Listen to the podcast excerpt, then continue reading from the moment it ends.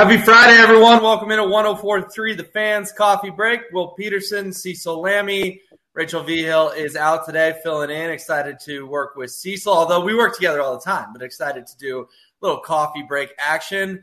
All right, Cease, you're in the backyard. You got to explain right. to folks what's right. going on. I know. You're just happy, Will. I'm not trying to drive through Wyoming and join this show. True. Uh, but yes, This is better. I I lost the survivor pool because of the stupid Indianapolis Colts last week getting blanked by the Jacksonville Jaguars. So I picked the Colts. I'm like, it's Jacksonville. They'll figure it out. I know they tied Houston week one, and Frank Reich's team starts slow every year. I should have remembered that. So now we did the wheel of shame. What do we call that, Jake? Like the wheel, we spun the wheel. It's not wheel of fortune. It was like the wheel of shame, and it came up that I have to do the show with my hand in the dirt since I didn't play football. So I'm back here in my backyard in the hog back in Roxborough. I'll show you the beautiful mountain behind me. So uh, yeah, like Arrowhead's right there on the other side of that mountain. So yeah, beautiful here in Roxborough. I'm just embarrassed I got to do the show in, with my hand in the dirt, but hey, don't pick Indianapolis, and you won't have to do this kind of stuff. You know, I lost week one, but I got bailed out that both Jake and James lost too. So James ended up having to do the punishment. You were our only uh, you were our only guy to get defeated. I was the two. only loser. You could say it, Will. I was the only Wow. loser, baby. Thank you, Matt Ryan, you jerk. So Cecil's got his hand in the dirt. Okay, well, you know what? He's he's a man of his word. He's honoring the punishment. I like it. Let's get into the uh, Broncos and 49ers. Uh, we'll start with the injury report, Cecil. It is a lengthy one, to say the least. My goodness, uh, so many names on there. And obviously, the big one is is the guy at the very top, um, Jerry Jeudy, another DNP yesterday. I know Yeah. reports at practice where he were out, he was out there with some, uh, you know, with a helmet, but he was kind of off to the side. And and frankly, if he had just gotten to limited, we would have felt better. But a DNP on Thursday, sees obviously today is a huge day for Jeudy. But man, you got to feel like he's less than fifty percent to go on Sunday at this point. Am I right? Yeah, and I know they play on Sunday night, so I'm always thinking fantasy. And like from a fantasy football perspective, this is devastating for your team if you were relying on Jerry Jeudy because you can't wait until Sunday night and actives come out at like four to thirty or whatever, and then all of a sudden he's not going to play. Like we should just make the assumption that he's not going to play from a fantasy perspective and also from a Broncos perspective. Friday is the big day around the entire National Football League. You can be DNP, DNP. Friday limited, you might play Sunday. But again, it's Sunday night, so we don't really know with Jerry Jeudy. And it might be a thing where they decide it's best to give him rest for one week. We'll see what happens. But right now, I'm not expecting Jerry Jeudy to play, which means as much Courtland Sutton as you possibly can take for the Denver Broncos. And then obviously KJ Hamler, Montrell Washington, and these sorts of players, you know, they'll, they'll have to step up. Kendall Hinton will have to step up as well if Jerry Jeudy is out on Sunday night. Well, and I want to expand on that a little bit because it felt like when Jeudy got injured last week, you know, we heard, oh, that messed up the game plan. Hackett said that. Russell Wilson said that. But without Tim Patrick to cease, I mean, is it getting to the point where they need to look for outside help? Specifically, the name that I keep throwing out there is one Odell Beckham Jr. Yeah, and it's interesting to note. I think that is a consideration now. You've just got too many. You know, um, I'll go back to the draft, and one of the reasons why here I go. What are we four minutes in? I'm going to talk about guys that aren't Montrell Washington that weren't drafted, but I was like, you don't need another wide receiver. Well, now you kind of do because of all these injuries, and Washington has shown he's not quite ready for prime time yet. You know, so who's that veteran out there? I always thought Emmanuel Sanders might come back, might be an option. I uh, thought Cole Beasley would be until Beasley was picked up by the Buccaneers because they have Mike Evans suspended, Chris Godwin hurt, Julio Jones hurt, Russell Gage is a little bit banged up. So they themselves have their own wide receiver issues. So now, if you're the Broncos, it starts to look at like, are you looking at trades? Are you looking at free agents? Could a guy like Odell Beckham Jr. help put you over the top and help Russell Wilson in this offense look better? I'm all for that. I'm all for exploring all options and seeing what's best for the Broncos because Sutton's fantastic, but you need that other weapon. And, and you know, KJ Hamler's fine, but I don't consider him that weapon on the outside. He's more of a speed slot guy to me. Same with Montrell Washington, who I don't necessarily trust at this point. Like you need that other weapon. So if it's Odell Beckham Jr., if it's someone else, a trade or someone we're not thinking about, sure, you need to be open for all possibilities if you're the Broncos. Yeah, and let us not forget that Beckham was trending toward being Super Bowl MVP last year before blowing out his ACL. So anyone who tells me the guy can't play anymore, uh, they're thinking of his Cleveland days. They're not paying attention to what he did in LA. I think there's still plenty left in that tank. Well, and we'll remember this. Remember when Randy Moss was a Raider mm-hmm. and he was like awful? And then he goes to New England. I remember he did the sly interview in the preseason because I don't think he played that preseason, his first preseason with the Patriots. And he just had this grin, like, I don't know what I have left. And then he went out there, and that was the year Tom Brady had like 50 touchdowns. And it's right. like, okay, when you're with a bad team, sometimes you're not going to look the way that you could look. And Odell Beckham Jr. brings plenty of baggage along with him, of course. Uh, probably Dior baggage. But anyway, like, I'm trying to think of fancy Louis Vuitton, right? trying to think of fancy luggage, but like he brings that fancy luggage with him, but he also brings a lot of game. He's still got plenty of game. So people are saying that oh, I don't want him, he can't play, like you're not paying attention. Yeah, no doubt about it. All right, another major injury obviously suffered against the Texans was Pat Surtain the second, but he did uh, go yesterday in a limited fashion. Andrew Mason from DenverFan.com shooting this video of Surtain here. We know it was a shoulder cease, but we never saw a replay of the injury it was hard to pinpoint exactly when he got hurt. But I mean, him being out there in the rain yesterday, limited fashion, you one have to think he's trending toward playing, and two, it's obviously critical he plays with the 49ers having uh, both Deebo Samuel and Brandon Aiyuk. Yeah, multiple weapons to get after it. And I even talked about on Orange and Blue today, yesterday with Andrew Mason. Like, could you see him put on George Kittle? We saw it with Aqib Talib. I don't think it happens. I don't think it happens, but it's a consideration. Like it's worth thinking about. Remember when Aqib Talib used to cover Rob Gronkowski and he'd do it really well? Like Pat Surtain's got that capability to go up against that big man, George Kittle, and maybe not shut him down, but slow him down to be sure. But then you have to worry about Deebo. Then you have to worry about Brandon Aiyuk. You've got multiple weapons there with the 49ers, including a, a ground game that will run the ball. It doesn't matter if it's Jeff Wilson or Jordan Mason undrafted out of Georgia Tech. It doesn't matter like the 49ers have a really good offense. Broncos are used to practicing against it. I'm sure we'll talk about that as the show goes on. But having Surtain out there is really good for whoever you put him on. You're probably going to put him on Deebo and say, let's try to take Deebo out of the game. And Brandon could beat you, and George Kittle will beat you. And well, the Broncos, you're going to get beat if you don't play better football somehow, some way. Well, and I think Cecil, you know, you could obviously get away without having Surtain against the Texans. You know, it's kind of Brandin Cooks and then the end of the world in Houston. But to me, it, it sort of feels like if Surtain doesn't play, I'm not sure they have much of a chance. If he does play, I think this game looks to be a little bit more of a coin flip. Am I on to something there? Uh, you are, and it's closer to a coin flip. I still think the Jimmy Garoppolo thing is just such bad news for Denver. Now, it can be good news. My three keys is denverfan.com right now. Like, okay, let Jimmy be Jimmy. He's going to throw you the ball a couple, three times. So be ready for that. If you're on Darby, be ready. Ball's coming to you. And we can't afford for Darby to knock it down. I sound like Tommy Jackson there. Knock it down. Like, no, no, you can't afford that. You got to get those picks. You got to get your hands on the balls. If there's tips and overthrows, you got to get those if you are the Denver Broncos defense because Jimmy Garoppolo will throw it to you, but he also can run the system more efficiently than Trey Lance. Trey Lance has better upside. Trey Lance is unknown upside. Jimmy Garoppolo, you know, you've got tons of film, but having him out there, if you don't have Surtain, you're dead. If you do have Surtain, you're you got a little life in you, but still you're facing a very well-oiled machine, and they know what to do with Jimmy. I've talked to plenty of people around that building, like, hey, you got to limit some things. He's never going to go deep.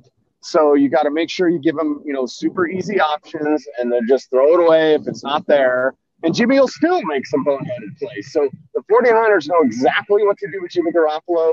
The Broncos should know what to expect, but you're still facing a more dangerous team and a very well oiled offense with Garoppolo running the show. Yeah, there's no doubt about it. All right, for the first time in eight years, Cecil, the Broncos will wear their blue on blue on Sunday Night Football against the 49ers. Um, 2014, last time they rocked this uniform combo. I know Andrew Mason is a, a big uniform guy, but where do you check in on how much you care about the uniforms and the blue on blue? It, it's something, again, we haven't seen in nearly a decade. How do we feel uh, about this uni combo and how will it look on NBC in front of, I don't know, 25, 30 million people on Sunday night? as long as they don't get embarrassed, right? I know John Elway didn't like them. He always said they looked like blueberries. So that kind of reminds me. I think some of the big guys, you know, like Orlando Franklin or whatever, he didn't like wearing it. So, you know, yeah, it's a combination we don't often see. It's interesting. It's fun. I still think they need, new jerseys, which will be coming. But, like, for me, did they win the last time they wore them? Because this time, uh, you know, what, they look like a bunch of blueberries remember berries, right? If I'm gonna do a right. South Park reference, like remember, remember 2014, like remember Peyton Manning, like as long as they win on Sunday night, it's all good. I don't care what they're wearing out there. Yeah, I'm with you. it, it is interesting to me that you know so fired up about uniforms, and, and I feel like uniforms are one of those things. And I know you've campaigned for the new uniforms, and they think they're coming, but I feel like people are either all in on them or all out. Like there's there, there, you have a strong opinion one way or another. I've never met a guy who's kind of eh on uniforms. People either don't care or they're the most important thing going. Right, right. I guess it's all about the fit, right? It's all about the look. I know today when I started, I was like, okay, I'm going to wear my Anthrax hat for the show. I better wear something that matches. And I wasn't going to wear Steelers gear on a Broncos show. But I was like, okay, now I got to, I don't have Jordans on because I'm in the backyard. I don't want to get them dirty. I got my hand in the dirt but Jake Shapiro didn't tell me I had to have my Jordans in the dirt. So no, no, no, no Jordans. Just wearing boots out here in the backyard. But yeah, it's all about the fit, right? People care about the look, and that's cool when you know you're out and about in the high city and you see the people with the Avs gear and they got the whole look, or you've got the Nuggets gear. Uh, the problem with the Nuggets is they have so many different jerseys, right. so many different looks. You're like, what is that? Oh, that's Nuggets. Okay, like Oh, I'd rather have them rock the crack, the classic Crayola jerseys, like the Dikembe Mutombo jerseys. Um, I don't mind the Antonio McDyess maroon ones. I know a lot of people don't like those, but yeah, it's about the fit. You're a sports fan. You want to look good. You want to represent, and uh, well, that's what you do with the right fit. There you go. I love it. If you are just tuning in to Coffee Break, Cecil Lammey lost our survivor pool, so he's in his backyard doing the show with his hand in the dirt. That's what the Wheel of Shame determined his punishment to be. Uh, James only had to buy coffee. Cecil Cecil got a little tougher one here in week two. We'll we'll get to week three in a little bit, but the most interesting quote from Nathaniel Hackett yesterday, Cecil, was about learning how to become a head coach and not thinking about an offense being an offensive coordinator anymore. This was sparked by Kyle Shanahan on a conference call with Denver media saying he was too aggressive when he first started as a head coach because he was thinking like an OC. We're going to go ahead and hear from Nathaniel Hackett so we can provide some context and then we'll discuss it. Oh, until you're actually in that seat, no matter because he, he's same same kind of experience that had. Yeah, I mean, it d- definitely has been a transition. I, I think that you've always been a coordinator. You've always been from the standpoint if you want to score touchdowns, that's always your initial gut reaction. And uh, you know, as I'm learning more, you have to remove that emotion as an offensive play caller you have to look at it from a head coach standpoint, what's best for the team at that time. So uh, I think as I continually reflect on what has happened and continually learn from it, that'll make me more efficient and uh, utilizing as many people as I can so that it's not about just trying to be aggressive all the time, but be aggressive in the right situation. How difficult? Uh, we may have lost Cecil Lammey. He's switching over to a laptop. But I wrote about this yesterday at denverfan.com, and I want to discuss that answer because – this is the third time this week we have sort of had a reflective Nathaniel Hackett. On Monday, he admitted he was not good enough against the Texans and his multiple mistakes had to be cleaned up. On Wednesday, Hackett said potential is kind of a scary word because he doesn't care about potential, he cares about points. And then on Thursday, he admits that, yeah, I have to stop thinking like an offensive coordinator and start thinking like a head coach. See, that's now three pressers this week. Three, Nathaniel Hackett, I'm screwing up. I got to do better. So, a two part question. Larger takeaways from that, like has Hackett won the press conferences this week? But then that specifically, how hard is that transition? And why is he making that in week three? Why didn't he make that three months ago, six months ago when he took the job? Right. And it's just the inexperience. And it's shocking because he's a football brat. You know what I mean? He grew up in this world with Paul Hackett as his dad, and at least he's getting it. Like, did he win the press conferences? Well, I guess. Remember after the Seattle game, it's like, it's my fault, guys, but it's totally not because of this and this and this and this. It's like, well, wait a second, dude. Like, fall on the sword. Fall on the sword. And they won last week and it still felt like a loss. So he's fallen on the sword multiple times, but enough of a like Wayne's World, we suck. Like, no, like, dude, Hackett, go out there and be better.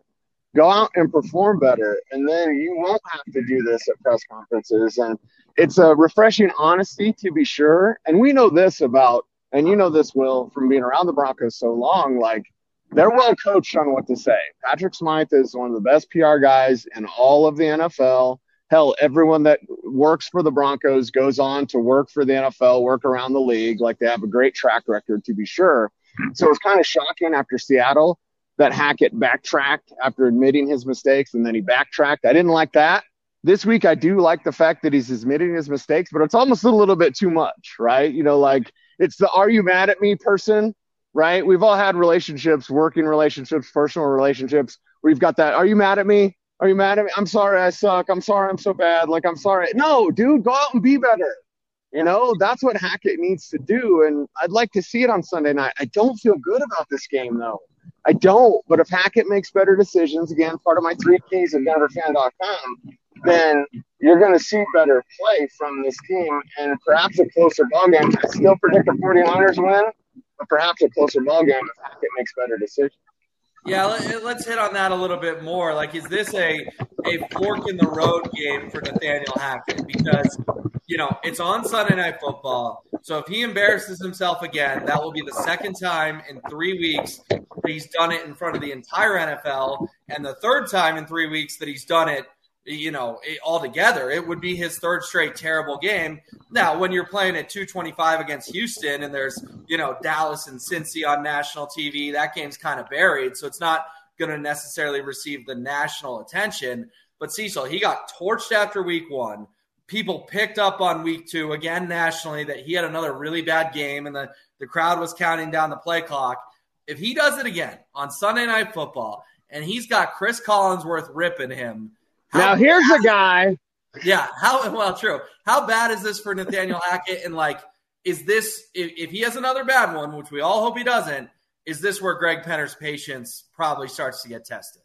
Yes, and that's the the thing that they have now. Now here's a guy in Greg Penner, Greg Penner that has billions and billions of dollars. I'm doing my Cris Collinsworth I got it. now. Now here's a guy, and that's the great thing. When I said dynasty and everyone chirping at me like, let him play a game before you talk dynasty, I'm not talking about the players necessarily, although I do believe in this team. I believe in the talent. I tweeted that out and I got chirped at. I'm like, Twitter's just, Twitter is god awful. Okay, first off, it's an echo chamber. I to- you totally agree with me, right? Woo, yay, Twitter. Like Twitter's awful. Okay, just bottom line, you can't convince me otherwise. But when I said, hey, I believe in this talent, the coaching's got to get better, I got chirped up. Oh, what are you talking about? No, we've heard this for six years. I get it, man. I get it. You guys are completely, you know, abused by this team. I understand that over the last six years. It's been god awful. It's embarrassing this year. They should have been way better. I don't think it's great conversation. I've been told that by people, by the way, by some higher ups. Like, oh, the league loves this great conversation. Great conversation. The Broncos stink. They're one and one. They barely beat a bad Houston team and got beat by a bad Seattle team. So for me, like, it's Hackett because what you have, and when I get back to my dynasty talk, I go, it's Walton Penner. Okay. It's Mellody Hobson. It's Condoleezza Rice. You know, it's all these people that come together that understand business and understand success. And Will, you and I are fortunate because we get to be around people – you know, like the Orlando Franklins, right? Like the Mark Schlereths, these people that have been very successful in, in their different ventures, et cetera. And when I just observe these guys and I watch what a Chad Brown does business wise, I watch what a Brandon Stokley does as a businessman, you know, Stink, Orlando, et cetera. And I go, these guys don't really fail. Like you'll have some stumbling blocks to be sure. But with Walton Penner, when you're worth 70 billion, it's not because you've you know, we're okay being mediocre. Like that's why I still feel confident in saying dynasty. Dynasty doesn't mean with Nathaniel Hackett because if you're Greg Penner, if you're Walton Penner Group, you're like, you didn't buy this team. You didn't spend four and a half billion dollars with AB to say we're okay being average. Like Nathaniel Hackett, I hate to say one and done, but like that is a danger. That everything, anything is possible. Isn't that what KG said? Yep. Right? Anything is possible. So if you're Nathaniel, you have to turn it around, bud. Because this team, they're going to look at you. You're not their guy. They're going to look at you and be like, wait, wait, Russell Wilson, we paid, check. We like George Paton, got the talent, check. Wait, wait, wait. Which, who's not fitting in? Oh, you? Wait, you? Yeah, you're gone, Hackett. So you got to turn it around, man. You got to look better. No doubt about it. Yeah, I wrote on Tuesday that, you know, Penner may have to make tough decisions sooner rather than later. And, and to your point, that billionaires are billionaires for a reason. They don't stand people not being good at their jobs because then their businesses don't work. So, yeah, that's something worth monitoring. But I do want to move on quickly to Dwayne Stukes yesterday, Cecil. This whole Montrell Washington debate. Why was he not on the field? Should he have been on the field? Did he actually make a good decision? Stukes says Montrell Washington is a hero. Take a listen. About awareness of what the defense is doing when it's third down and all of that. I don't, I don't, I don't think you can blame Montrell for that. Correct. Um, and there's no disrespect by this statement to the defense, but we made a big play on defense. We got a sack, whatever the case may be. They celebrated a little longer than we anticipated. Houston got their punt team on the field with urgency, and the clock was going tick, tick, tick. So as far as having a conversation with Montrell, Montrell's in tune to situation football because we always talk situation football. He was ready, prepared to go. Just can't sit him out there when we already have 12 guys out there. That would have been a bad look for me as the special teams coordinator. One of the final plays. All right, so we got to break this down because I talked about it yesterday with DMAC a little bit with Jake Shapiro when I was sitting in on the drive. Cecil, if Montrell goes on the field they get a 12 men penalty on the field. Houston gets five more yards and probably kicks a field goal to make it 13 to 12. If you're reading between the lines on Dwayne Stukes' answer, he's basically saying Montrell Washington not only saved us five yards, but he saved us three points because the defense celebrated too long. So he's a smart player, and don't blame him and say he was unprepared. Are you buying the Stukes explanation? And did Montrell Washington save the Broncos three points. The greatest draft pick history has ever known. Like, and I like Montrell. That's the bad thing. Like, it's speaking of getting tripped up, like, oh, you hate Montrell. Like, no, I don't hate Montrell. But I think it's stupid when people in the Denver media, not on the fan, but other people in Denver media be like, I totally knew Montrell Washington could play. Hey, moron. We all saw the Florida game, okay? Like, yes, we all know he's fast and quick.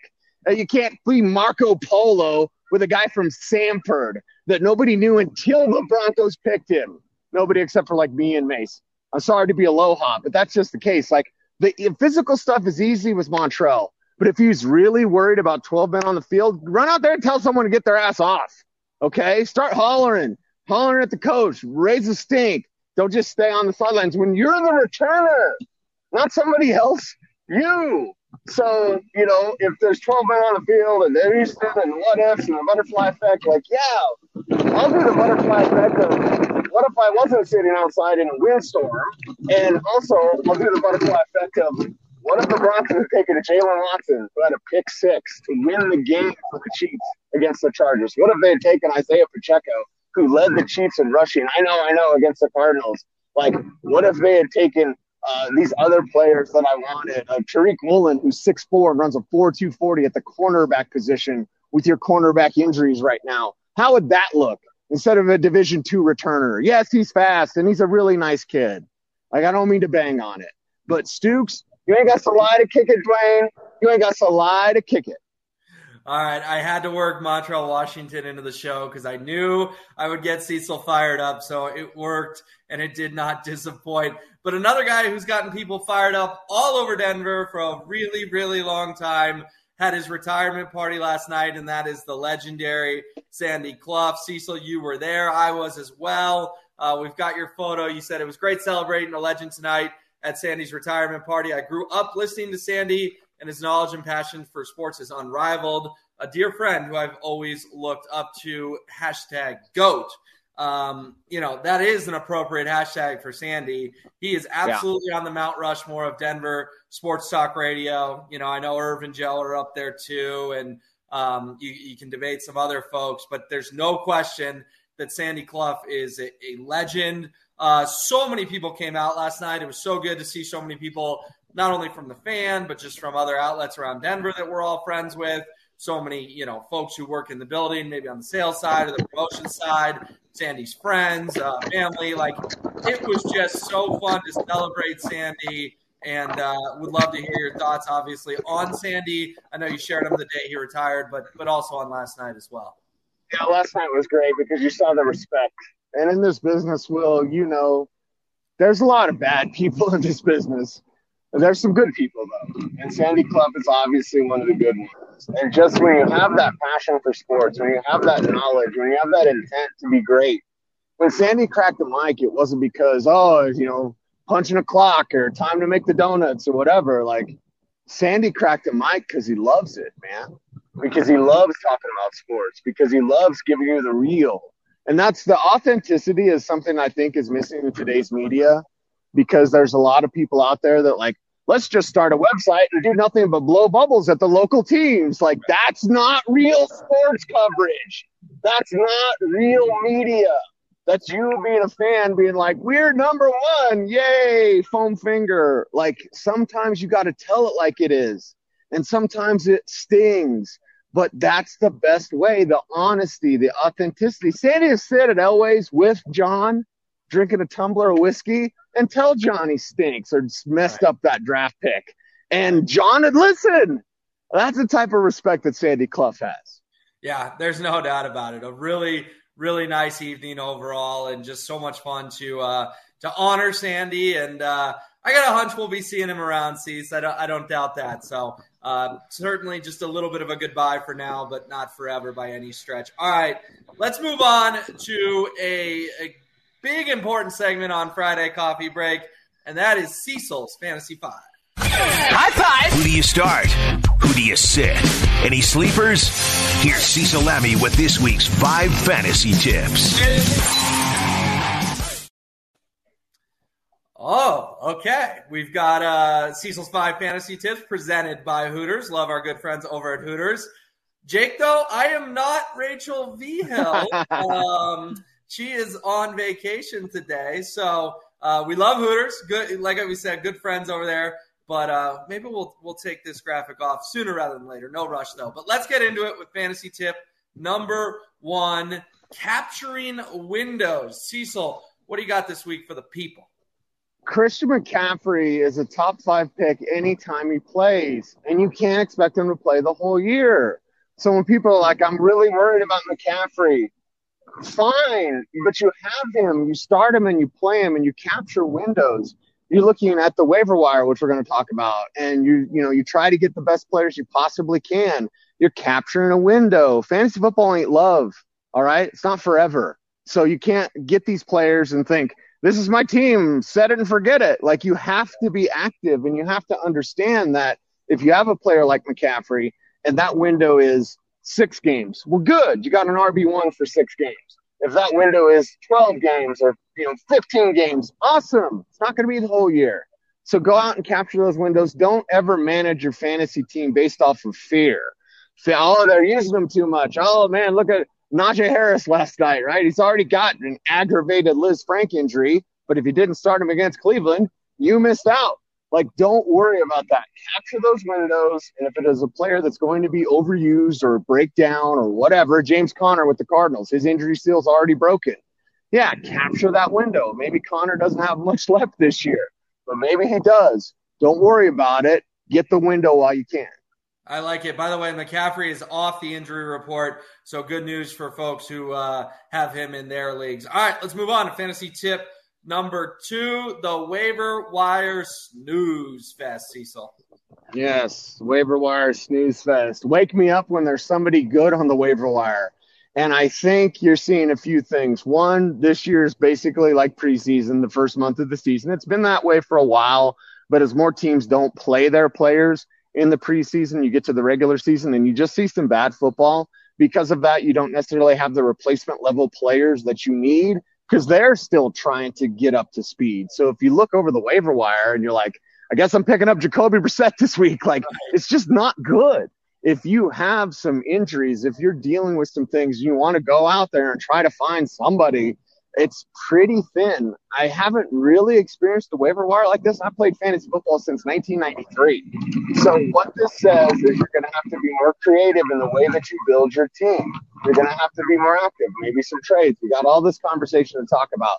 But know that the waiver wire is not your saver. If you've drafted poorly, you're probably going to have a poor result this year because most of the time the waiver wire could save you.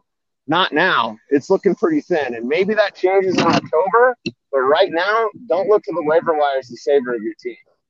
All right. Well, go make some trades to improve your team, I guess, then, if you uh, had a tough draft night. Fantasy tip number three stacking chips, Cecil. What does that mean? Yes. Yes, that means it's almost like a DFS thing when you just stack a certain team, as many players that they'll allow you on FanDuel or DraftKings or wherever you play DFS. It's that same way now in redraft formats and the formats that most of us play in right now. Just stack your chips, okay? I get a lot of questions about, you know, is this uh, Juju Smith Schuster week? Every week's a Juju Smith Schuster week. I don't even care if he's got three for 30 one week because it's the Chiefs offense. With the Bills, we're watching the injury status of Gabe Davis, right? I believe Davis was limited uh, yesterday. We'll watch the status today. Again, Friday's the big day.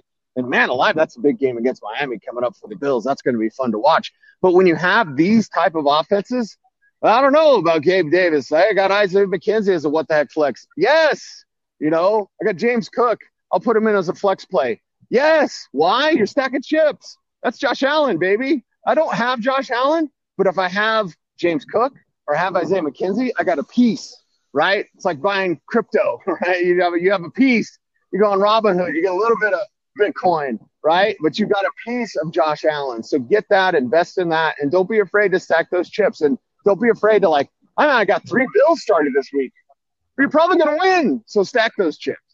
I love it. If you have a good offense, play those players. All right, moving on to fantasy tip number four the comeback to me, Cecil Lammey. Yeah, come back, baby, come back.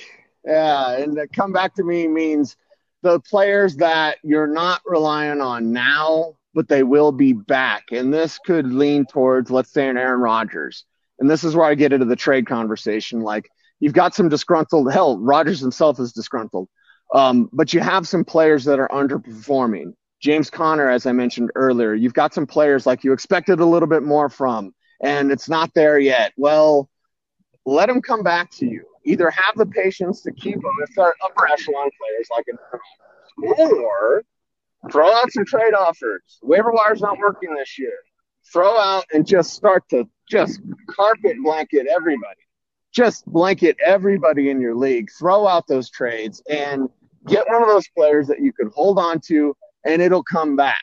You know, Chris Godwin, he's hurt for the Buccaneers. It'll come back. But if there's someone pissed off about Tom Brady, you know what I'm doing?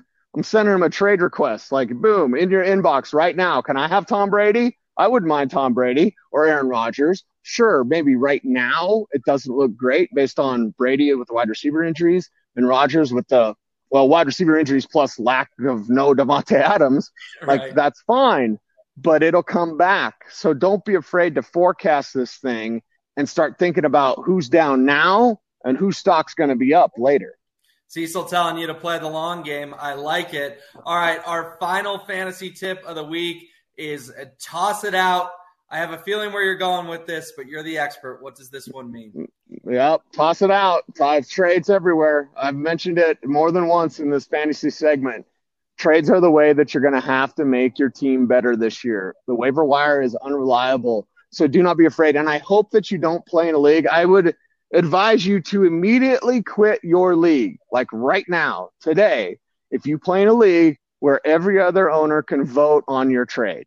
Mm-hmm. Like the trade vetoes that I hear about, because if you can get a smoking deal, you can get a smoking deal, right? I hit up uh, Will. I'll let you a little insight on me. You know what I do Friday mornings before coffee break?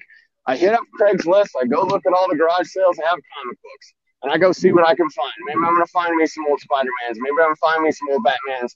Maybe I won't find a damn thing, but I'm going to look. I'm going to toss it out there. And if you're in fantasy, you got to treat it like a garage sale. I don't know, it's a couple bucks for this. Uh, you got to find it. You got to find those gems. You got to toss it out. You got to throw it out there because you have to make your team better. It's not going to last the entire season. Fantasy football is not love. The waiver wire is unreliable. Don't be afraid just to throw out trades left and right. And hopefully, as long as the other owners in your league can't veto your trades, you'll get some of those unexpected results uh, in a trade with one of your other owners. Cecil always hunting for a bargain in real life and in fantasy. We love it. That was his five fantasy tips presented by Hooters. Great stuff as always, my man. And uh, you, you, got me thinking on my own team. So that is uh, that's appreciated because I'm 0 2. I'm a little desperate. Uh, you mentioned Najee Harris and Christian McCaffrey. I have both of them. I have right. Deebo Samuel. I am in an auction format. I spent big on the three Ooh, of them. You did, yeah. And then, and then my depth kind of sucks. So I do have Jerry Jeudy though, so I'm hoping he plays on uh, on Sunday night. My team is better on paper than it is in real life. So we'll and see. that's so frustrating from fantasy because sometimes you just go budsawed. I'll draft fairly well most all the time, unless I've been drinking too much. And like that, sometimes you just run up against the high score of the week. It's the person in your office that doesn't pay attention to football that just joins your fantasy league and it auto drafts for them, and you get buzzsawed by that person. It's so very frustrating, but you have the power. And I'm glad you play in an auction, Will, because once you do auction, you'll never go back. Like drafts oh, yeah. are fine, drafts are fine, but auction is pure sweet capitalism, baby. You want that in combination? You want Najee? You want Christian? You want Deebo? Go spend that money. Go get those guys because you can in an auction. You can't do that in a draft. Yeah, no doubt about it. All right. Uh, Cecil's in the backyard today with his hand in the dirt because he lost our survivor pool a week ago. He was the only loser of the week. But we're going to look for week three picks now. And Cecil, we've got a lot of folks on the Chargers James, myself, Rachel, and Mace. They, of course, are welcoming in Jacksonville. Um, a little bit of a dangerous pick if Justin Herbert doesn't go, but looks like he's trending in that direction. Jake is dipping into the Bears. That is now two of three weeks he's been on the Bears. Uh, one time he was on the wrong side of them and they burned him with the Niners. This time we'll see if the Texans can burn him and he will hate the Bears forever. DMAC is on the Eagles. Listen, they have the Commanders. Eagles look quite good so far this year. And then Cease, the lone wolf there on the Bengals. Uh, I actually like that Cincinnati pick because it's hard to see them going to 0 and 3 it's even harder to see them going to 0 and 3 because they lose to the stinking Jets. Yeah, and you look at the situation, you go, okay. And one, the Jacksonville thing, Jacksonville might be the char- beat the Chargers. Like that Trevor Lawrence looks, out. Lots of looks improved. Yeah, it would be. Who's in the dirt next week, right? So like, uh, it, it would be interesting to be sure. But with the Bengals, man, you got to figure out a way to protect Joe Burrow better. You've got to be better at that. Shorter passes your receivers are getting healthier. I know Tee Higgins been a little bit banged up there, but Ja'Marr Chase is awesome. Tyler Boyd is awesome. You got Hayden Hurst at tight end. And where's Joe Mixon? At least you don't have Joe Mixon on your fantasy team, Will, because most people would be like, where is he? Where is he? Like Batman, where is he? Like, okay, uh, Joe Mixon, you could use him more to slow down these pass rushers. You're just beating up Joe Burrow. I don't want Joe Burrow to go the way of Andrew Luck a talent that was robbed from us because the Colts couldn't protect him and he just retired to get away from the punishment. I don't want Burrow to be that guy.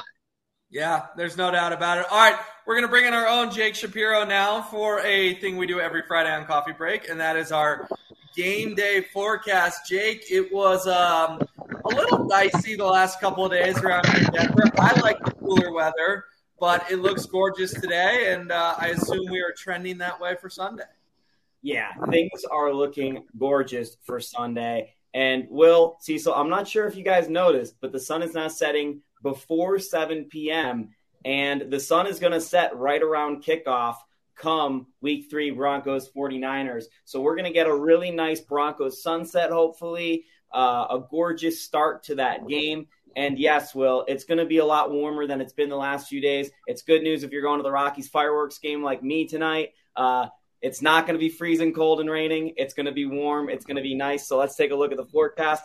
Sunday at kickoff, 620, 72 degrees, clear, mostly dark skies for the for the night because it's going to be sunset for most of the game, unlike their last primetime game, and just a little bit of a light wind. So great weather for a football game on Sunday. Yeah, there's no doubt about it. That's three weeks in a row now the Broncos have played in uh, pretty good weather. Uh, Cecil, real quick on that, how do you think this team's game will translate to the weather getting worse? And will that be the catalyst that makes them run the damn football more? I hope so. I hope the catalyst is just smart coaching because that's what you need to do. I wrote about it at denverfan.com earlier this week. Like the, one of the three easy fixes is run the ball. Just run the ball. Run one, the dang ball. Hey, there you go, Sandra Bullock. Thank you. I remember I interviewed Michael Oher at the Senior Bowl because that was the year uh, right before that movie came out. And uh, I had to ask him about like, what's it like? Your life story is a movie, and he's like, I don't know anything about it. I was like, it's your life story, Michael. Anyway, uh, that's my Michael Oher story, ladies and gentlemen. But yeah, run the ball. It's easiest fix the Broncos could do, and hopefully the weather, Nathaniel Hackett waking up, Russell Wilson again on Aloha. Russ, tell him, man. Tell him. Run the ball. Set it up. This needs to be more comfortable for us. Broncos need to make it happen. Nice. Well, Cecil, you've sat in the dirt long enough. We've got about five more minutes on coffee break. Jake and I are going to hit a little Nuggets talk. So thank you for being a good sport. And we will let you go and get your butt and your hand out of the dirt. Good stuff as always, Cecil. We'll catch you later. All right, man. Peace, everybody. See you, Cecil. There he goes. Cecil Lammey. Uh, again, being a good sport, losing the survivor pool last week and doing it. I think, Jake, he was sitting on his behind the whole time in, in the yard. Yeah, and, and and that's what we wanted, Will. We wanted without context Cecil Lammey saying Nathaniel Hackett could be fired this season while sitting in a patch of dirt. It's perfect. Out of context, it's amazing. All right. Well, I brought you in here uh, for the last just two, three minutes of the show because there was some NBA news this morning, and not NBA news in the sense of hard news, but sort of manufactured news. We all know how these lists go. They get people talking, and ESPN revealed their final five players in the top 100 today. Uh, no surprises. We knew this would be the order after they went six through 10 yesterday, and Durant and LeBron did not um, uh, land in the top five. They landed six through 10. So we knew it would be these five players. Obviously, uh, Steph Curry gets in at five, Joel Embiid at four, Luka Doncic at three, our guy, the Joker, Nikola Jokic at two, and Giannis Antetokounmpo checks in at number one. Jake, it's it's good to see Jokic at two. Like we we we always talk about, is Jokic respected enough? Well, if ESPN calls you the second best player in the NBA, you're getting respect, obviously. But the back to back MVP not landing at number one, is that a slight? Um, in a way, I guess he moves up from six to two, and it's really hard to move up from six to two in a year. Like that's an incredible leap because when you get to that top end of the sport, it's hard. There's only one guy in the sport that I will not be offended if you take over Jokic. One guy, and it's Giannis Antetokounmpo. Uh, Giannis is also a two-time MVP. He also just won a Finals MVP. He also has been incredible in Eurobasket. Uh, he's had a couple great seasons here, while Jokic has won back-to-back MVPs. Uh, so if you're going to go with Giannis over Jokic, that's the one guy where I go, yeah, I get it. Uh, anyone else? So there, there, there have been lists that have come out where it's like LeBron's still better than Jokic. I think Nick Wright was just trolling. Like, come on, man. Yeah. Uh, Jokic is clearly either the best player in basketball or the second best player in basketball. Jokic has stepped up his game in the postseason. We just haven't seen enough of it because his team hasn't been good enough. So we haven't seen the the the multitude of performances. Uh, but he's phenomenal. He's like I said, he's either one or two. He's been number one in the regular season the last two years, and maybe two in the postseason to Giannis. Yeah, I'm with you. If I had seen Embiid above Jokic this morning, I would have had a temper tantrum. I would have thrown a fit. Uh, even Steph, you know, for as great as he was leading the Warriors to yet another title, come on, man, he's not better than Nikola Jokic. Jokic is so much more of a complete player. So if either of those two had been ahead of Jokic, I would not have been happy. I even thought Luka might have because Luka's got so much hype, but it was good to see the Joker check in above Luka as well. I would have loved for him to be number one, but Giannis is the Greek freak for a reason. He is a freak. He is an unbelievable basketball player. So I'm with you. Do I wish Jokic was one? Yes. Am I going to get faux riled up that he's not one? No. It's still a very good ranking and still a very good sign that the respect is there for Nikola Jokic. All right, Jake, that is going to do it for coffee break today. Appreciate everyone tuning in. Appreciate Cecil Lammey. Appreciate you doing such a good job behind the scenes, Jake. Rachel Vigil, hope she's enjoying her vacation, but she ain't missing a Broncos game. She will be back Sunday for pregame and postgame. Jake's got his dinger on, as we call it, a day. He'll be at the Rocks tonight. And uh, by the way, you can catch Jake and I and James Merrill at halftime chill on Sunday night, Niners and Broncos. Appreciate everyone tuning in. We will see you Sunday for another full day of Denver Broncos coverage. Take care.